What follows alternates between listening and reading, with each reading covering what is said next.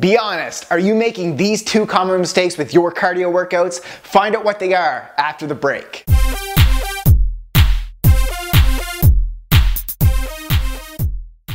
Hey Live Leaners, welcome to Live Lean TV. I'm Brad Gouthro, author of Awaken the Abs Within, creator of the Live Lean Afterburn system, and your host of Live Lean TV. Today I want to quickly share with you the two mistakes that I've been seeing at the gym when it comes to fat loss and cardio workouts. Mistake number one, getting in that comfort zone of always doing steady state or low intensity workouts. Steady state cardio simply means when you maintain your heart rate at a steady continuous pace over a long period of time, similar to like what you do when you walk on the treadmill or go for a slow jog. So why is this a mistake? Whoever got good results by staying in your comfort zone? Seriously, since you're doing the same workout over and over again, research shows your body can adapt to that same repetitive stimulus after after only six to eight weeks. And remember, when your body adapts, fat loss stops. Fat loss stops. So here's your action step. Switch to interval cardio workouts. However, if you're new to the gym and out of shape, feel free to start with low intensity, steady pace cardio workouts for no more than that six to eight week period.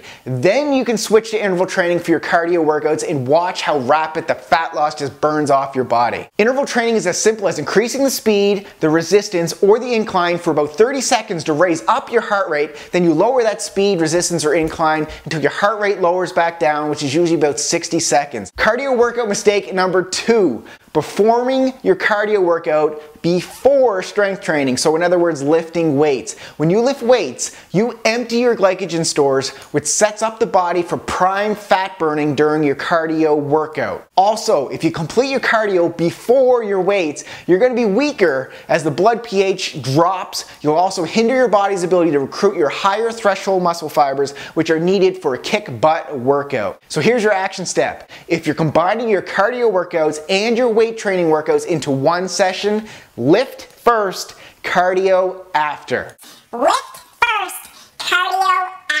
So if you like this information, be sure to click that subscribe button right up there. Show your support by clicking that like button down here. And also let me know in the comment section below what is your favorite form of cardio. Mine, you guys already know this, mine are sprints. I love my sprints. So for more information to Live Lean, check out bradgouthrofitness.com and be sure to grab my popular and free Live Lean Starter Guide featuring recipes, workouts, and there's a whole bunch of other stuffs in there to help you guys live lean. So I'm gonna be back again with another Live Lean video in a few days. Thanks for watching watching. Thanks for watching Live Lean TV. For more videos, make sure you click on that video thumbnail to the left and to the right of that subscribe button. Of course, click subscribe to get more videos and like and share these videos. Live Lean, guys.